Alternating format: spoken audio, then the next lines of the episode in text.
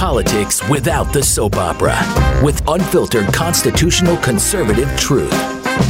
The Conservative Review with Daniel Horowitz. And welcome back, fellow American patriots and Minutemen standing at the ready to guard our liberties and to search for new frontiers where we could actually live with liberty. This is your host, Daniel Horowitz, back in the house Friday to cap off this week, May 14th. Uh, May 14th is the anniversary of the beginning of the Constitutional Convention, by the way. It started May 14th, 1787. That's what we need.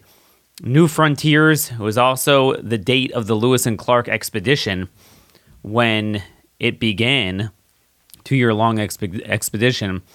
We need an exploration, probably physically too, to find new land to live in, but certainly politically. We need to get together, have a meeting of the minds to see where to go. Now, yesterday, I spoke about the state of play on masking, where things stood, and then right after I finished, CDC comes out with their bombshell. Now, I am recording very early today, and that's why my voice might be a little bit funny sounding because during allergy season, I'm just really congested in the morning. Uh, we are going to have Dr. Peter McCullough on to answer your questions on vaccines, early treatment. I just want to do a follow up with him because he's written new stuff on that. And it does tie into this, but I did first want to give you guys some sort of perspective on what CDC is doing and why they're doing it, and therefore what we need to do. Now, look, it is good news. I'm not going to say there's no shred of good news. I think we are all pretty shocked um, that they just reverse course in in a matter of nothing. They, they they barely said you could be outside in no crowds without a mask when you're unvaccinated, when you're vaccinated, and now suddenly if you're vaccinated, you're you're good to go. Although they are withholding some things, so there's a lot to get to and a lot to unpack. Uh, but as always, we have here 2020 vision. We could see ahead of the curve we skate to where the puck is headed. That's why I need you guys to sign up, subscribe to see our podcast, as well as your friends. It's also why I need you guys to support our advertisers. And speaking of 2020 vision, guys, Better Spectacles is now offering authentic German engineered Rodenstock eyewear for the first time in the US. Rodenstock is a 144 year old company, the world's gold standard for eyewear with over 500 patents. Reagan wore Rodenstock glasses, by the way. Their expert opticians specialize in difficult prescriptions, astigmatisms, those with uh, uh, problems with progressives. And technology has caught up to your prescription. Even if it's a high one like mine, I am very nearsighted, maybe from all the reading I do. One of their specialties is helping those with near and immediate vision. Um, and they make Go Specs lenses that uses advanced algorithms for more than a million patients, measuring 7,000 points in the eye. So you get a better angle, so you don't have neck strain, but also just you know you see better, um, and uh, up to 40% better. So go to betterspectacles.com/conservative. You could actually schedule a teleoptical appointment where you don't even have to leave your house. Um, they are a real, you know, they have real people live, but you know, this is great now when you don't want to sit and wear a mask, which by the way, that is not going away in doctors' offices. But they're offering my audience an introductory 61% off their Go Specs lenses plus free handcrafted Rodenstock frames. Just visit betterspectacles.com slash conservative, betterspectacles.com slash conservative. Okay, folks, so a couple things here. First off, just perspective the fact that they said even outdoors, even with a vaccine, you still have to wear a mask. But then, okay, maybe not in crowds. Okay, maybe not at all. And then, boom, they say even indoors. Nothing changed. I mean, people have been vaccinated, vulnerable people have had that opportunity for months. Nothing has changed. So, anyone who still believes there is life science, not political science behind this, they're retarded. Okay, they are buck naked in front of the eyes of Amer- the American people is completely corrupt and political, and therefore everything they have said and will say on this issue is less scientific than what a first grader would say about it. So that's just right off the bat. Second point is why they did it. Okay? It's not because suddenly they want to bring freedom to America, but hopefully we could at least take advantage of this to a certain extent and press on. The reason they did this is very simple. See, you and I have no power. People with disabilities, rape victims, or just all of us to have the liberty to breathe, everything we spoke about yesterday, the CO2 buildup, the bacterial and fungi buildup on the masks, the denial of oxygen in our bloodstream from, from this crap. No, that doesn't matter. You have no voice. But Big Pharma has a voice. And they basically hit a brick wall, and not enough people were signing up for the poison. So they said, look, you know, guys, you got to do this. So, as ideological as they are, they're also bought into the cronyism, which again should show you that the corporatism and the communism in government are thick as thieves. We have corporate communism. So, if Big Pharma calls in a favor, they'll get what they want. Which leads me to point three. At the end of the day, they do want to maintain control. So, how do they do that? What they do is, at any given moment, they try to maximize both the cronyism and tyranny. Okay, so they can't say the vaccine is nothing because then no one wants it. But they can't say it's everything and it's over because they want the control. So that's why they've been dragging their feet and just giving away as little bit at a time. They took a bigger step yesterday because I think Big Pharma demanded it of them. But again, remember, they're not stupid. They know they created this cult. So they know that the so called private businesses, Kroger announced yesterday, they're going to continue it. Where I live, everyone's still wearing it. I don't know if it's going to kick in over the weekend or whatever. And they say blatantly, you know, this is notwithstanding local regulations. So they're going to keep that going as long as they can, which is why we need to stay in the fight. And then also, if you noticed, they still reserved travel and airplanes and medical and that's a big deal. People need to travel, people need to go to the doctor, and usually they're people under the most stress and having medical issues, and it's the hardest for them to wear the diaper. And the question being is if they're now suddenly vaccines, no, they work. I mean, it was remarkable hearing CDC Director Walensky and Fauci both suddenly say vaccines work, period. You should not be wearing in a grocery store. And they say shouldn't, but they said you don't have to. Right, remarkable. Literally a reversal of what they said without anything changing. They look like fools. But then, if that's the case, why do you have to wear it on an airplane? If anything, airplanes have less of a problem, and, and that statistically has been shown because they have good filtration. Because we know filtration is really the, the big factor. Masking is nothing. That's what Stephen Petty and industrial hygienists we've had on the show have told us. So again, they have to retain as much control as they can. All this does is give us a cause of action for an even stronger lawsuit against the remaining aspects of it, whether it's local, across the board, or federal for air travel. And like I said yesterday, even buses that don't cross state lines to go to school, they the states are saying, look, it's federal. We need litigation on that. That's not ending. That is not ending. And we need legislation everywhere we could pass to codify in county and state law that this is to, the right to breathe is unalienable. It doesn't matter whether you're vaccinated or not, this virus or not, government can never do this to you ever again. Fauci already warned he will do this with the seasonal flu.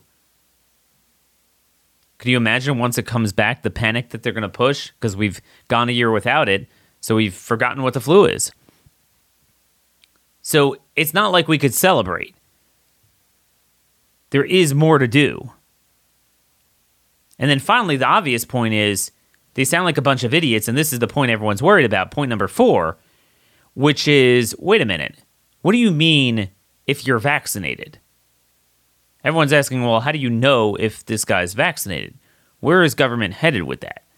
So, first off, obviously the implication is stupid because if you're vaccinated and they're saying it works, it works. It doesn't matter if the other guy is not vaccinated. That's his problem in your mind that they think that's a problem. So, okay, You know? But remember, we agreed to this stupidity that somehow a mask works, but only to protect the other person. So it wouldn't surprise me if they could start with this stupidity of, you know, somehow if you don't wear a mask, if you don't get vaccinated, it affects the, the other guy. So we have to watch out for all of that. And then, of course, is this going to be a way to start forcing people to vaccinate? So they offer the carrot. Does that mean the stick is not far behind it? You know, I have people messaging me about this that government really does have the ability to monitor. Everyone's talking about a, a vaccine passport, but even without that, think about it. If you go to get vaccinated, they have your information. So by default, they could ascertain if you have not been vaccinated. To me, there is no way. First of all, the state definitely has that information, and there's no way the feds aren't going to get it from them if, if they, you know, unless they don't want to cooperate, but they will. So that's something we want to explore, certainly in the coming days, but I do want to get to our guest to delve in a little bit more into vaccines. Now, folks, just to introduce our next guest, one of the most revealing aspects of this entire saga of the past 14 months is the fact that our government is treating an experimental mRNA as if it's like Tums or Advil, as if it's candy to give to babies, to give to children, people with no risk, deny, obfuscate, cover up, shame people into getting it.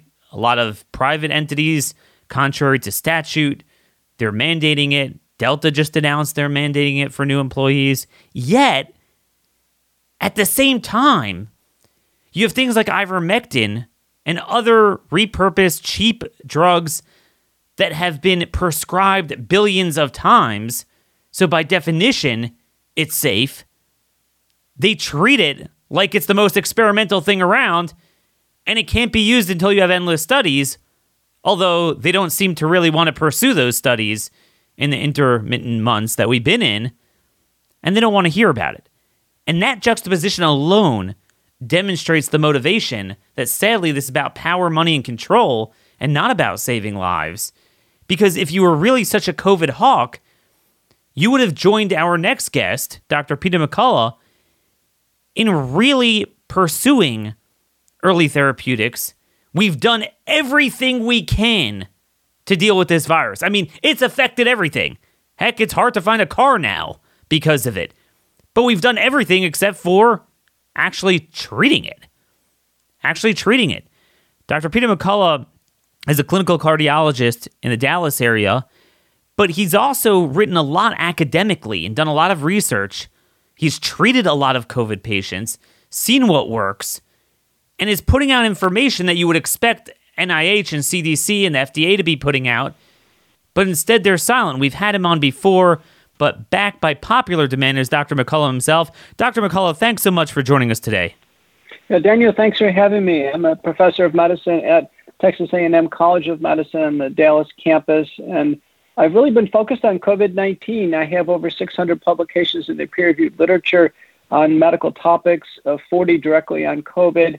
And, uh, and I treat COVID every day in my practice. So, uniquely, I think of all the media doctors and others who have opined, as a single person, I've looked at more data, made more decisions, and treated more patients than anybody uh, in the world at this point in time. And, and, that's a really important point because I've seen a lot of specialists. They could be a cardiologist, they could be an anesthesiologist. In my community, they put out these notices and letters and sometimes videos. And I know they're not treating any, any of them, they have nothing to do with it. Um, but that's the thing. You've really been a frontline both at the clinical level and the academic research level. And I want to get to some of that stuff, but I want to start with the vaccines first. I, I started off with yesterday's CDC bombshell. I, I really want to just get your take of why CDC suddenly um, just did an about face. Fauci did an about face, and like, yeah, you know what, vaccines work, and you you you have your freedom if you're vaccinated. Well, here's the difficulty with the CDC. Um, unlike people in my position in the community, no one at the CDC has actually ever treated COVID. None of them have actually seen a case of COVID.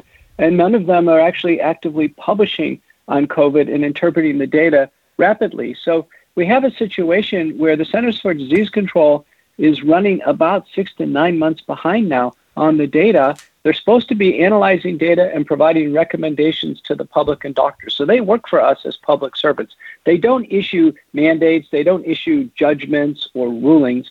Uh, they are simply uh, an information source for us to move forward. Now, they've disappointed us greatly. I think the single greatest disappointment is today announced that the CDC will now effectively scrub and not report any vaccine failure data, none whatsoever. So we'll be blind wow. to knowing uh, where the infection is breaking through the vaccine in the community. As more and more people get vaccinated, the conclusion will be obviously COVID must be occurring in the vaccinated people. But um, this is a really, really important intentional move to try to make the vaccine look better than what it really is. And it's going to blind us to understanding emergent of resistant variants and other problems. So that's what I wanted to get to. Um, last time I had you on, we talked more about the early therapeutics, um, but I, I haven't had you on since the news of the temporary suspension of the J and J vaccine came out. A lot of countries are stopping the AstraZeneca uh, vaccine. Um, obviously, your big specialty is the heart, um, and we're seeing some of these cases of thrombosis, heart problems. What's the reason for that? And is this really a concern or is this, you know, one in a million?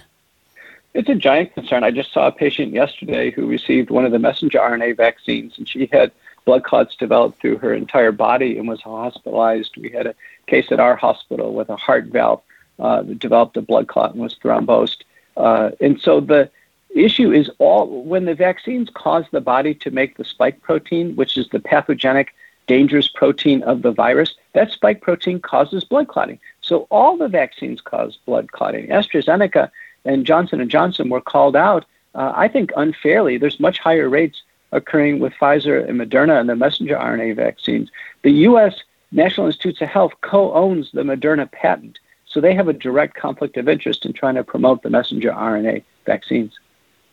Wow. So, so this is very important. You're saying this is not just something endemic of the adenovirus shell that those two other vaccines use. This is a, at least as much of a problem in the mRNA. It's a greater problem because the messenger RNAs cause tremendous spike in the spike protein. It's an uncontrolled production of the spike protein. Once it's injected into the body and the messenger RNA is transcribed, there's no control over how much is made. Some people make very little, they have hardly any reaction. Some make a ton and it's fatal in a day or two. So, as a general observation, all the vaccines put together in the United States every year are reported through this reporting system. Hundreds of millions of administrations. The annual number of deaths that get reported through this system per year prior to COVID was 200 per year, roughly. We are now four months into this program. With COVID alone, the number of deaths are 38, 37, and climbing as of April 30th, 2021. Over 10,000 hospitalizations.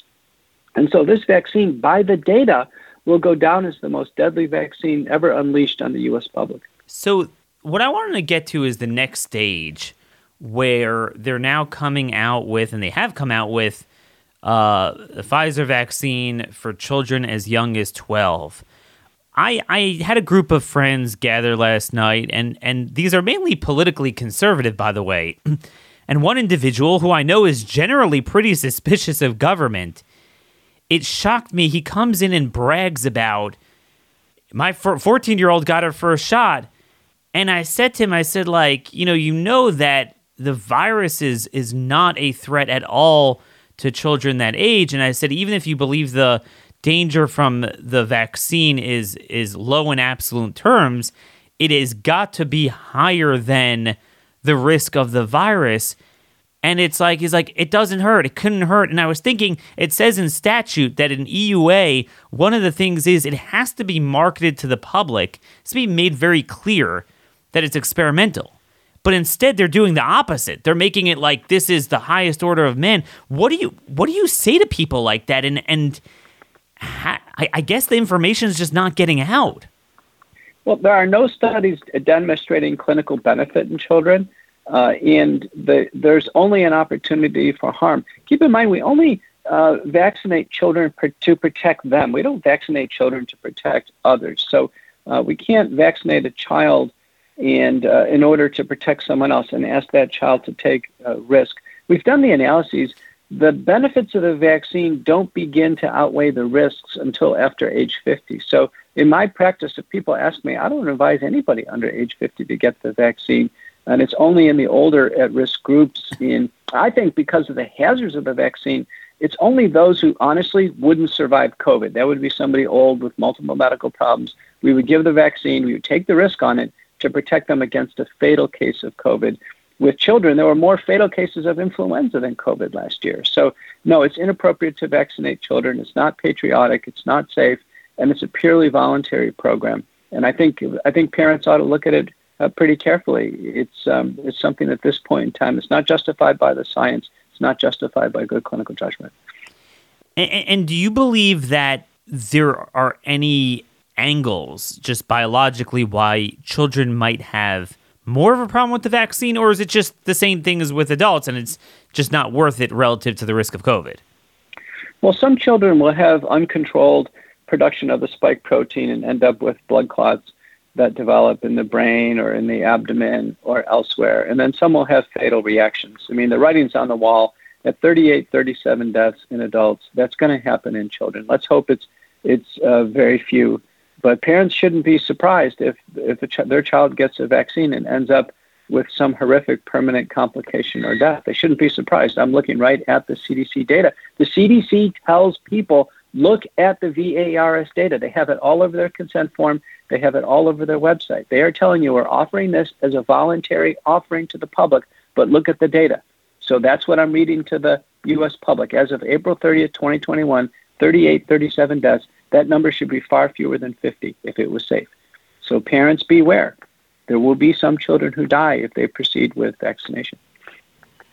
Yep. No, and, and, and I think even Pfizer's own data show that there's a serious adverse event every 333 doses in their recent trial of 12 to 15 year olds.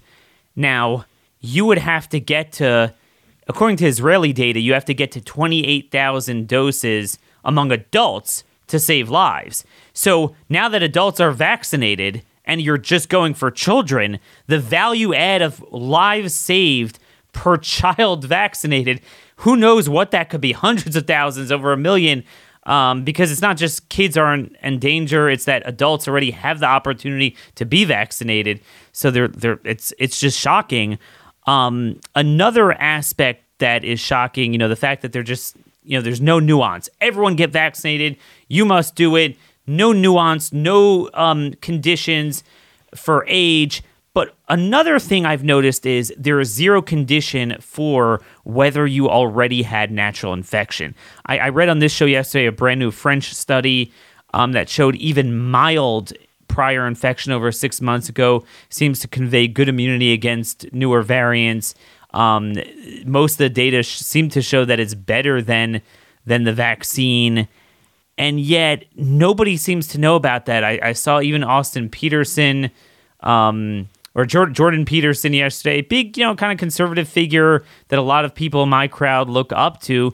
He was like, look, even though I got it before, my titers are just, they're too low. The antibodies are too low. I don't trust it. I'm getting vaccinated. What do you say to people like that? It's unwise. The the immunity is robust, complete, and permanent. So once one has the virus, the immunity is permanent. This virus is very similar to SARS one SARS 1, it's been 17 years. No one's ever gotten a second case. With COVID 19, no one's ever got a serious second case. It hasn't happened. There's been a, about 100 confused cases where someone has a positive, false positive PCR at one time and actually gets the real illness another time, but it's impossible to get it twice. So once somebody has COVID, it doesn't matter. Now, if somebody has didn't get the original test and thought they had it, I would say get antibodies or the T-detect test. The T-detect test looks way better than the antibodies to prove that you've had it. But once a patient has COVID, they can't get it again. They, they were excluded from the vaccine trial. So Pfizer, Moderna, J and J uh, and the and the U.S. FDA, they know you can't get it twice. They were excluded from the clinical trials, and there's no reason to vaccinate them. There are two studies now out of the UK showing if somebody does get vaccinated, they previously had COVID, they have a much higher rate of serious vaccine reaction risks. So all you're taking on is risk, no benefit. If you've had COVID, you've got complete immunity. Move on. Well, wait. Could, could you say that again? You're saying if you already had COVID, there might be an a, an increased risk of of adverse reaction if you get the vaccine? Well, because the body's already primed. The body's already had the infection. Last thing you want to do is make the body produce spike protein. So yes, two studies from the UK in thousands of people showed if you vaccinate on top of previously having COVID, you're asking for trouble. It's it's a bad move. I, I don't advise it in any of my patients who've had COVID to take the vaccine. No benefit and increased risk. Wow. So that almost sounds like the same spread in terms of uh, risk benefit analysis as children. Correct. And all vaccines, even, even, all vaccines we apply risk benefit. Keep in mind the pneumococcal vaccine we give to at risk people at a certain age, meningococcal vaccine, all the childhood vaccines. We never blanket the entire population from oldest to youngest with a vaccine at the same time in the middle of a pandemic. It's like giving a narrow spectrum antibiotic to the entire population. All we're going to do is raise up superbugs. It's a giant mistake to vaccinate the entire population. It should be very strategically and narrowly applied to those at risk. Okay, so that's what I wanted to go next. Um, I wanted you to explain this because I haven't explained it properly to my audience. Um, this point you're making that we've never done a universal vaccination program, particularly while the virus itself is still percolating uh, pretty virulently in some areas that haven't reached herd immunity.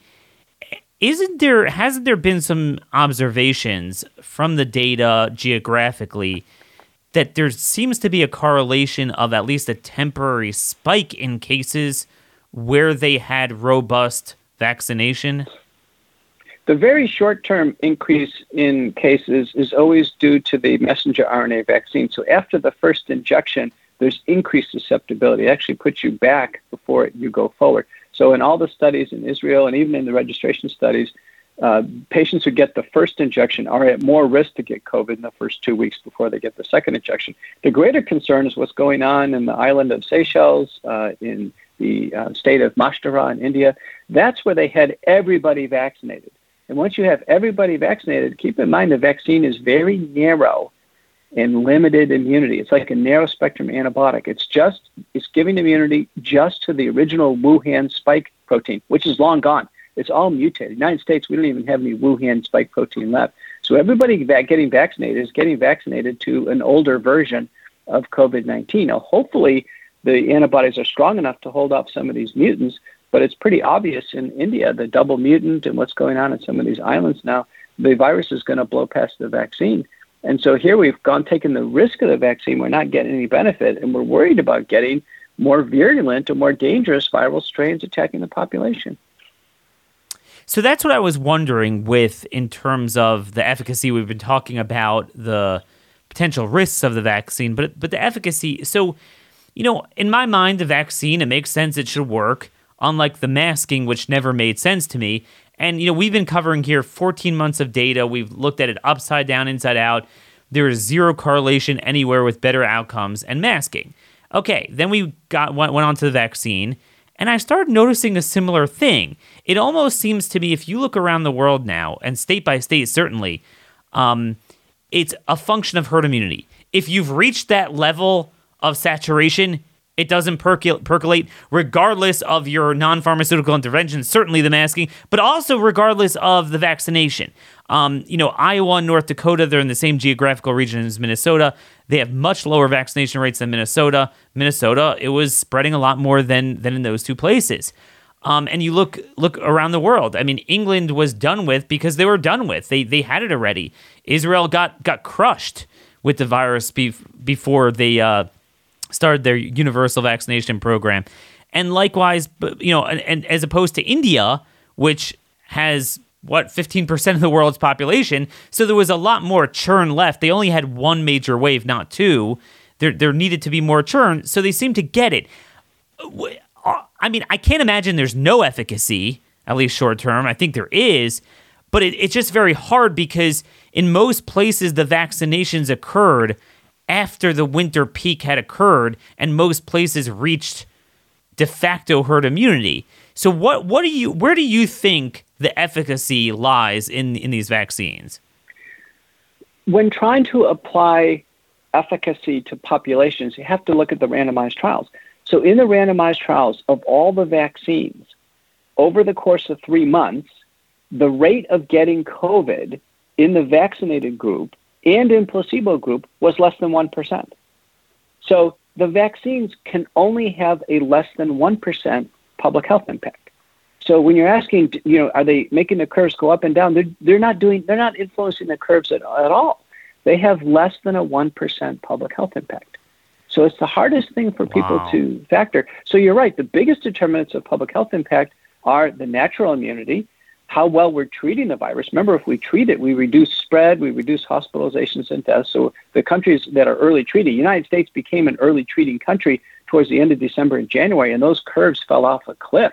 The reason why we're at a nice plateau right now is we're treating, you know, per day in the United States, we're probably treating 20, the appropriate 25% uh, of the cases per day. There's 45,000 cases a day. We know the telemedicine services are handling 12,000 to 15,000 a day. We're treating the high risk patients, and that's the reason why the hospitals are relatively empty, and we're going on with life. So early treatment saves the day. Vaccines will have less than a 1% public health impact, and we don't know if they're durable at all. We know from the clinical trials we have about two months of observational data. So I wouldn't, don't forget, vaccines don't treat the disease. Vaccines are playing defense. Trying to wear masks and washing hands are playing defense. I've said, listen, let's go on offense. Let's treat the illness. We'll get through it. Early treatment's working. It clearly was the right approach to take.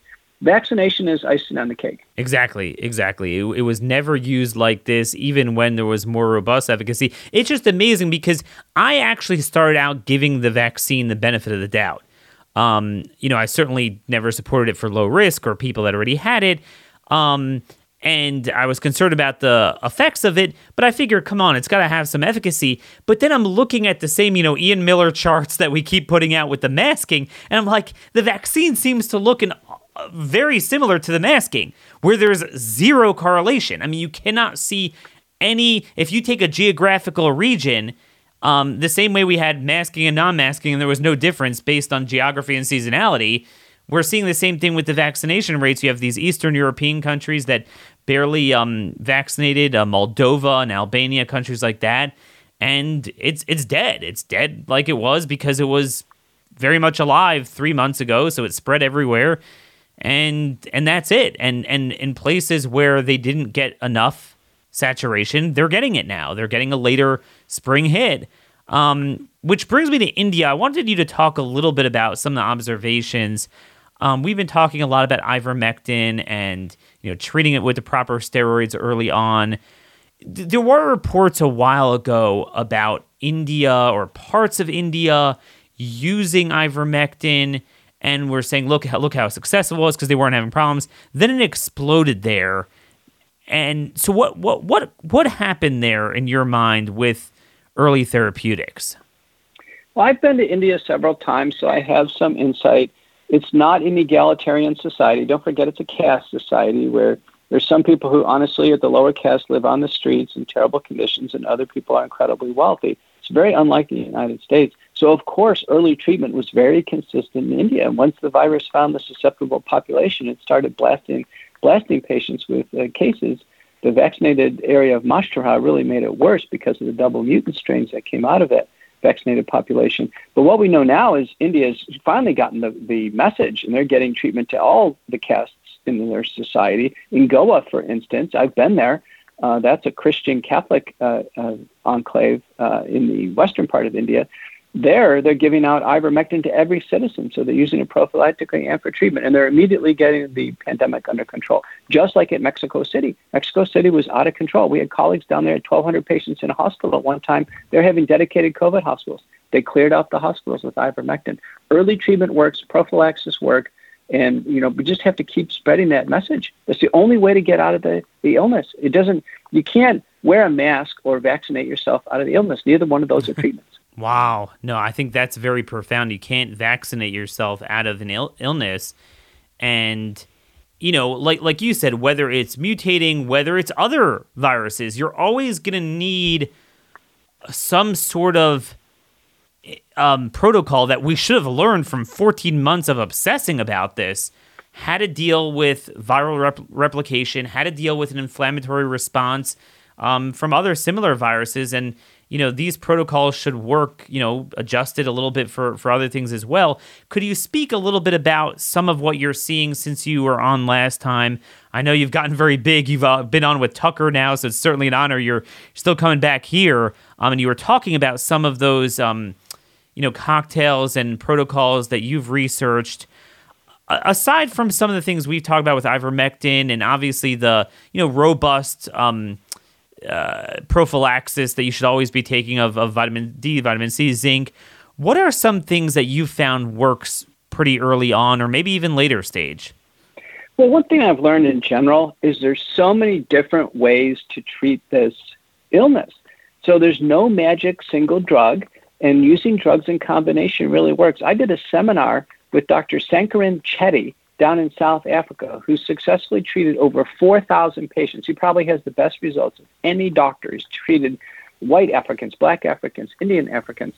And ivermectin and hydroxychloroquine were so controversial down there, he gave up uh, on them. He treated less than 10% mm. of his patients with that. He uses a method where he times the illness. He lets the virus do its run in the first part of the illness. Then around day eight, he starts a combination of inhaled steroids, oral steroids, something called montelukast in the United States, that's Singulair, and then he adds in blood thinners. He treats the back end of the illness, and he's very, very successful. Uh, there are so many different ways to treat it. There was a recent, um, a very large study using the combination of hydroxychloroquine and a um, mouth spray called uh, Haldane that's available. You can buy that over Amazon, and they're using that uh, preventively and it was very effective. It was about as effective as the vaccine in preventing uh, developing COVID 19. So there's so many different ways to manage the illness. The only way to blunder is to do nothing. The current strategy of handing somebody a test result, having them go home, giving them no treatment whatsoever, and letting them get sick as a dog and then come into the hospital, that doesn't work. But I can tell you just about anything else. A little blend of an, uh, an off-target antiviral, steroids, colchicine, very strong data, antihistamines, and then on the back end, aspirin and blood thinners. It, it is a winner. And the doctors and patients just need to get into the habit of treating COVID 19, and we'll get through this. So, isn't this largely a doctor problem? You know, the, the public I know, I, I speak to anyone and they're like, what? I mean, forget about colchicine and some of the other things you just said. Um, they never heard of ivermectin. I mean, men on the street, you interview most people, they never heard of it. Um, and uh, you know, unfortunately, that's to be expected. But what's shocking is, and look, I, I sent someone to you that that I knew, and and you know, people are still getting it. It's it's pretty low spread in most places, but people are still getting it. Like you mentioned, it's forty five thousand cases, and most doctors still don't have much for them. I'm finding that they're they're the minority of doctors. They're still kind of drinking out of the same trough of hey, maybe maybe monoclonal antibodies. Um, and and, and also, if you could just talk a little bit about the the monoclonal antibodies relative to some of the stuff you're um, you've been treating patients with. What what do you, you think some of the pros and cons are? The monoclonal antibodies work great, and that's a simple phone call. I simply call the ER. They have administration rooms. They have them in all cities in the United States. Patients go in at a designated time with a mask and gloves on.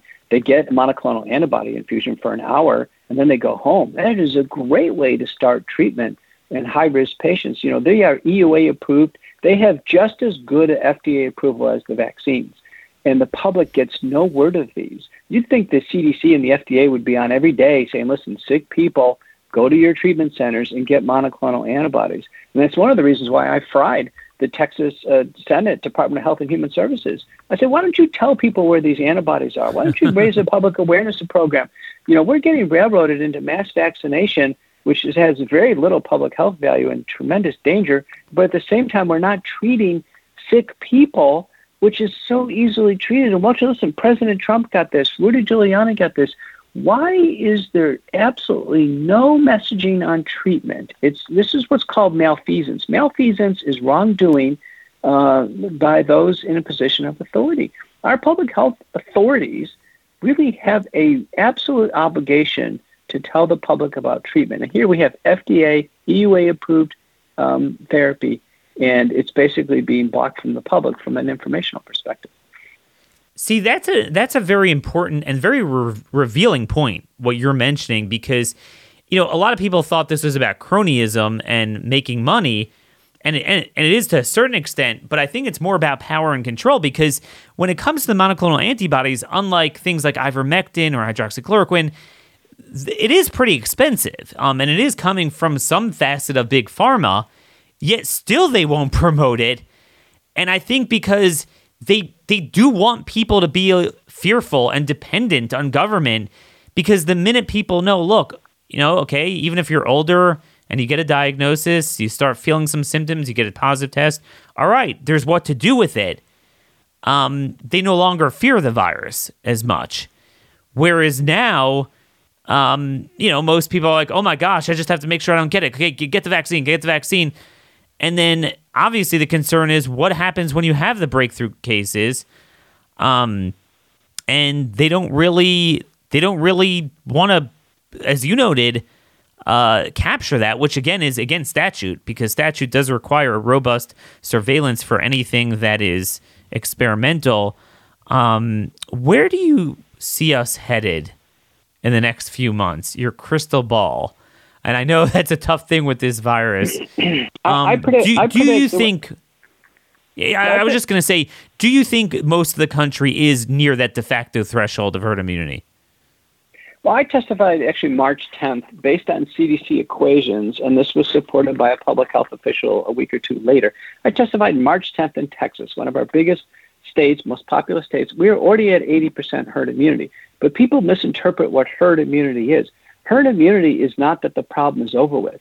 It just means that the virus doesn't spread so fast. Herd immunity means you're not going to have another big hump in the curve.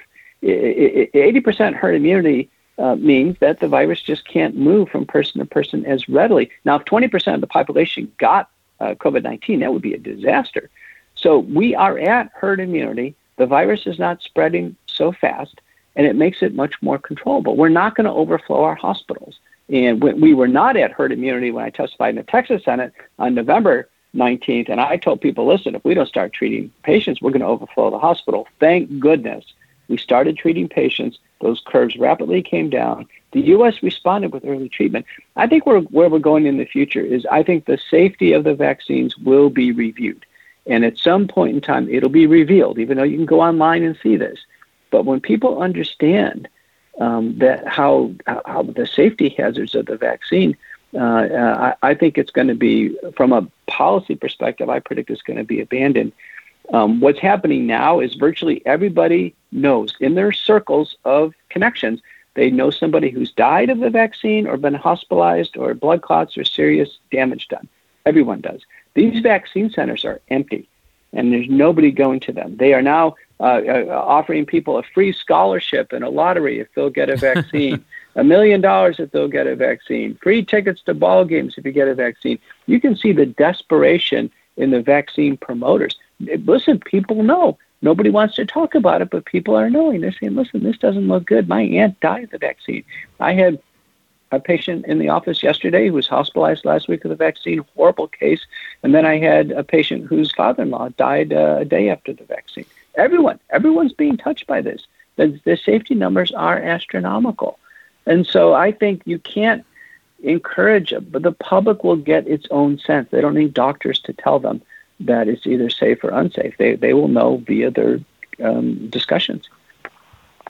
Sure. No, I mean they, they are that that is going to come out. You can't miss it, despite them stifling this information. I think that's a big part of why CDC yesterday really did that about face um, because they realized they were giving people no incentive. Are you concerned that government already knows who had the vaccine? What I'm trying to figure out is everyone's talking about vaccine passport, yay, nay. But to me, it's inconceivable that they don't already have the ability to track that information. They do. In fact, one of the press releases from New York, which is far enough along on this vaccine passport idea, people said, well, what if I lose my card or what if something happens? They said, don't worry. We know who's been vaccinated or not. when you get when you get the vaccine, don't forget you give up all your rights to your information. You give your so you give all your identifying numbers. You're given uh, you give away everything, and you're tracked in a database. So I entered a safety event yesterday in the VAERS system, and let me tell you, it took me half an hour. I had to have the patient's uh, vaccine number, the lot number. There was warnings on every page that if I'm falsifying this report, it's a federal offense. Okay, so let me tell you, every safety event in there is real. It's been entered by a very concerned doctor or nurse or patient family member. And every single one of these safety events, the total number is 157,277 reports. Every single one of those is legit. And I can tell you, people are concerned that this is the most wow. unsafe vaccine used in history. And um, I don't think you're going to get the public that. I think they've gotten as many people as they possibly can get vaccinated and everybody else now is starting to back off and say, you know what? Th- that is a very serious point you're making because a lot of them tried to say, well, yeah, people just throw some things in there. But from what you're describing, the numbers in the CDC reporting have to be the floor, not the ceiling, given how you know harsh it is and how how much they're going to be monitoring that. And I'm sure they're going to go after people. And we've already seen that. Um, final question, just want to figure out where we are here, a lot of people are asking me this. They, you know, people that themselves share our concerns, but they have relatives that nonetheless wanted to get it, and they didn't seem to have problems. Is the concern, the scope of the concern of the adverse reactions only short term in that, look, you, you've gone your few weeks, maybe even a few months um, without thrombosis or anything else or uh, you know allergic reactions. Are you out of the woods, or are there long term concerns? My interpretation is I think they're mainly acute short term concerns. There appear to be three types of mm. deaths the, the immediate allergic reaction deaths that occur in the vaccination center. That's the reason why they have the resuscitation equipment there. And that's the reason why when the CDC and FDA say none of the deaths are related to the vaccine, nobody believes them because people uh, have, have basically made a video on their iPhone of somebody dying in the vaccine center. There's no way that the government can be trustable when they say none of the deaths are related to the vaccine, because some of them happen right there in the vaccine center. That's a small number of individuals. The greatest number of deaths occur on days one, two, three, and four after the vaccine, where they basically die of a, of a high fever, nausea, vomiting, difficulty breathing. They die in bed. And that is really what we call a reactogenic death. It's just too much production of spike protein. It's like having a super severe case of COVID.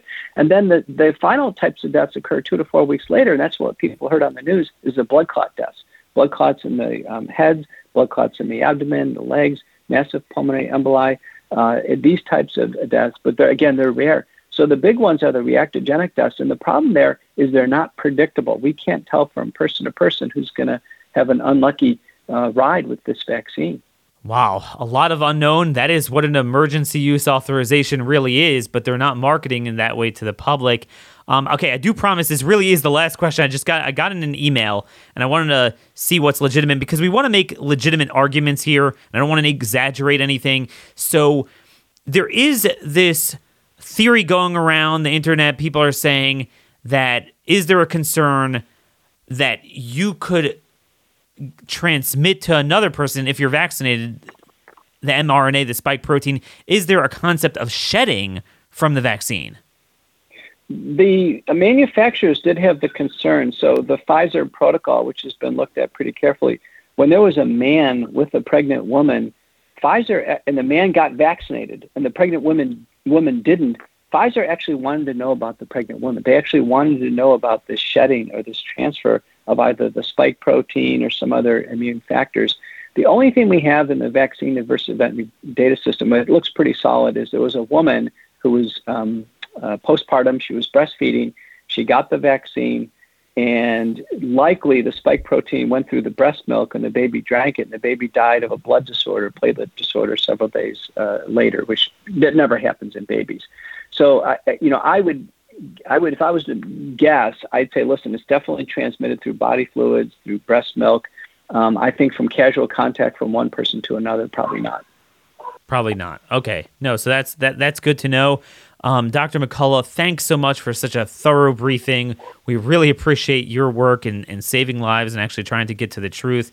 Please come back ad- again and uh, keep up the good work. Thanks for having me. Well, there you have it, folks. That was Dr. Peter McCullough.